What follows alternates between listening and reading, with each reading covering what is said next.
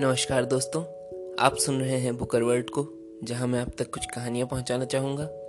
हमारी आज की कहानी का शीर्षक है, फांस, और इसके लेखक हैं गोविंद मिश्र। रात बहुत नहीं हुई थी, पर पूस की अंधियारी गाँव के ऊपर लटक आई थी। निचली तह में जमे हुए धुएँ की नीली नीली चादर। आज रामपुरा की हाट थी। आज के रोज इस गाँव और आसपास के दूसरे गाँव के लोग हफ़्ते भर की खरीद फरोख्त के लिए रामपुरा निकल जाते और फिर ब्यारी के समय तक ही गाँव लौटते थे। पैदल, साइकिल या बैलगाड़ी पर। वे दो थे, कड़क, फुर्तीले जवान। भीतर फाए फाए करता तनाव, बेचैनी, जिसे उन्होंने ऐसे बाँध लिया था जैसे फरर फरर करते कुर्ते को फेंट से बाँध लेते हैं। एकदम कसे हुए। वे दरवाजे पर आ खड़े हुए। फिर सधे हाथों से उन्होंने बाहर की सांकर खड़काई और भीतर की तरफ़ कान लगा दिए। उनका अंदाज़ा सही था। घर में सिर्फ़ पलटू और उसकी माँ थे। पलटू की माँ की आवाज़ घर के किसी भीतर के कोने से उठी और फिर उन तक बढ़ती हुई सुनाई दी। मतई बाप ने कुछ नाम नहीं रखो का? जो बतावत नहीं बनत।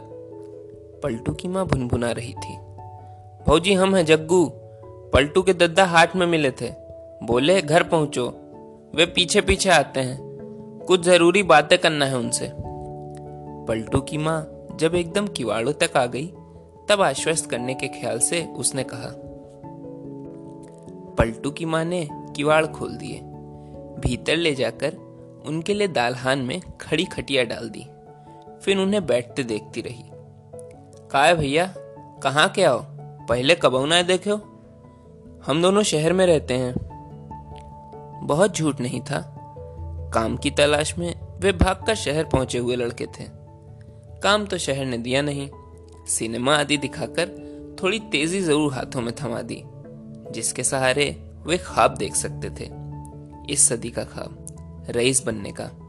अलबत्ता, पक्के शहरातू घाग वे अब तक नहीं बन पाए थे।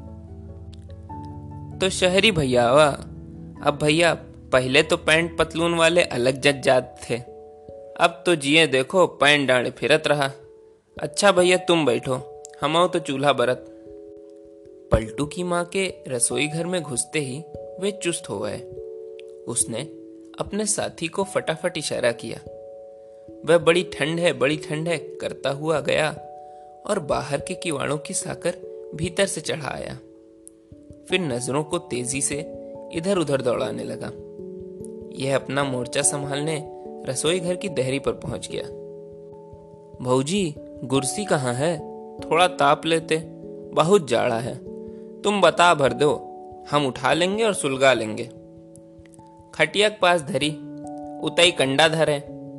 आगी खुदक देखो, नहीं तो इतने ले आओ, एक दो अंगार हम धर दे दौड़ दौड़ कर वह पहले कुर्सी, फिर दो चार कंडे रसोई की दहरी पर ले आया और फिर वहीं बैठकर कंडे तोड़ तोड़ कुर्सी पर रखने लगा। राख के नीचे छिपी आग थी। कंडे के टुकड़ों को पकड़ते ही धुआँ छोड़ने लगी। रसोई और आँगन के बीच धुएँ का एक पर्दा सा खींचने लगा। वह बैठा भी इस तरह था कि लगे उसका साथी भी दूसरी तरफ़ बैठा ताप रहा है, जबकि दरअसल उस भाई की पकड़ में अब तक भीतर की कोठरियाँ आ चुकी थीं और वह पट्टा भीतर दाखिल हो चुका था। आट में वह रौनक ना रही जो पहले थी। उसने पिंडरियों की हथेलियों से सहलाते हुए कहा, जैसे उन्हें आग की झाड़ दे रहा हो। अब भैया, मंगाई तो ई तरह की हो गई कि मनई का खाए और का पहिरे। हमारे दद्दा हरन के दिन में ऐसी हतो कि दो चार साल में बचवन की नई जोड़ी चौतरा पे बधी ज़रूर सी दिखाने। उसने चाबी भर दी थी और अब पलटू की माँ चली जा रही थी पटरी पर। वह स्वयं ऐसे दिखा रहा था जैसे उसे तापने के अलावा दुनिया में दूसरा कोई काम ही ना हो। तब पलटू की माँ अपना काम करती जाती और बोलती जाती थी बीच बीच में चूल्हे के सामने बैठे रोटी खा रहे पलटू से भी बतिया लेती थी। चूल्हे के भीतर पतली लकड़ियाँ चटर पटर जल रही थीं। गरम राख के रेशे इधर उधर उड़ते हुए गुरसी में कंडे पूरे सुलगाए थे। बीच की फांक से हल्की सी कभी लौटती फिर गुम हो जाती। समय रेंग रहा था। यही दिक्कत है गाँव में। शहर होता तो पता ही ना चलता। यहाँ समय कम वक्त माथे पर चढ़ जाता है और फिर वहीं जमकर बैठ जाता है। पलटू की माँ कब तक ऐसे बोलती रहेगी?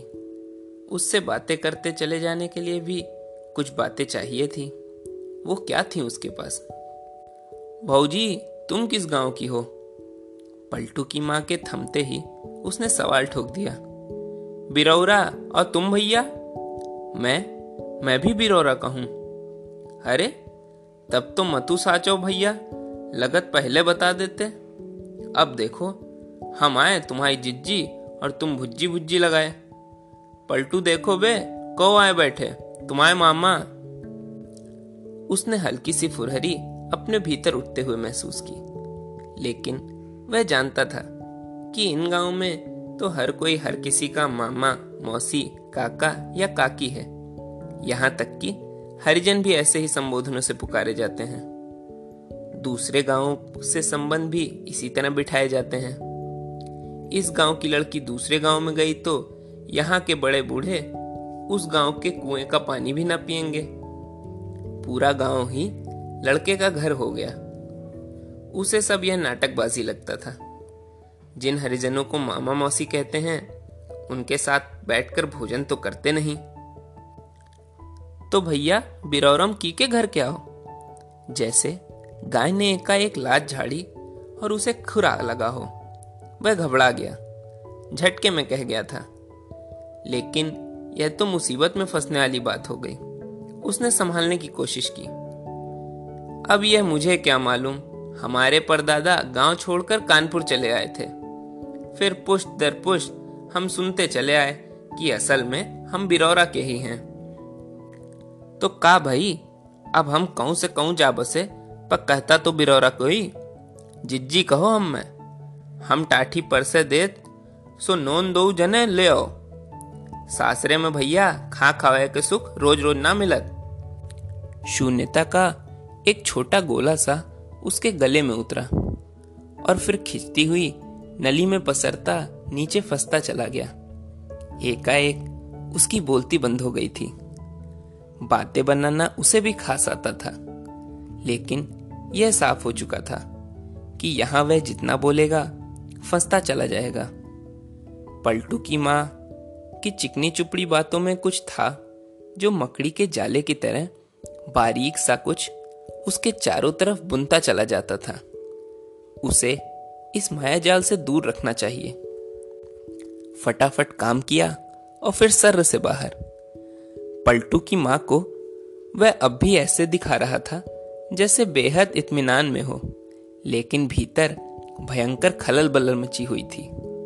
उसके साथी को अब तक निकल जाना चाहिए था। लेकिन अभी भी वह कुठरिया में घुसा हुआ पता नहीं क्या सुटर सुटर किए जा रहा था। बाहर गली से जूतों की चरमर और बातों के गुच्छे रह रहकर उठते थे। ऐसे में उसकी बेचैनी और भी बढ़ जाती। लोग हाट से लौट रहे थे। पलटू का दादा कभी भी आ सकता था।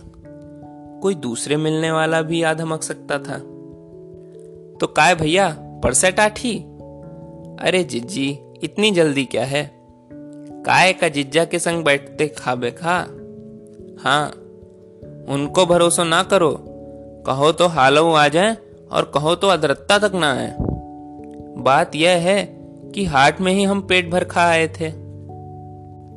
उसने बात को ऐसे खत्म किया जैसे चाकू से किसी जंगली लतर को काट रहा हो। पलटू की माँ की जिद उस पर झुंझुनी सी चढ़ती थी। अपने साथी से तब उसे जलन महसूस हो रही थी। कम वक्त कुठरिया में कितना सुरक्षित था। उसे बिंदने के लिए यहाँ रहना पड़ा। पलटू की माँ ने जवाब में क्या कहा, यह उसने नहीं सुना। यह देखा ज़रूर कि उसने चूल्हे से लकड़ियाँ निकाल ली थीं और उन पर पानी किच रही थी। भाप और धुएँ की मिलौनी ऊपर उठ रही थी। पलटू खाना खत्म कर चुका था। वह जोरों से खासा। अपने साथी को जल्दी करने का इशारा देने के ख्याल में। पलटू की माँ अब किसी भी क्षण रसोई से बाहर आ सकती थी।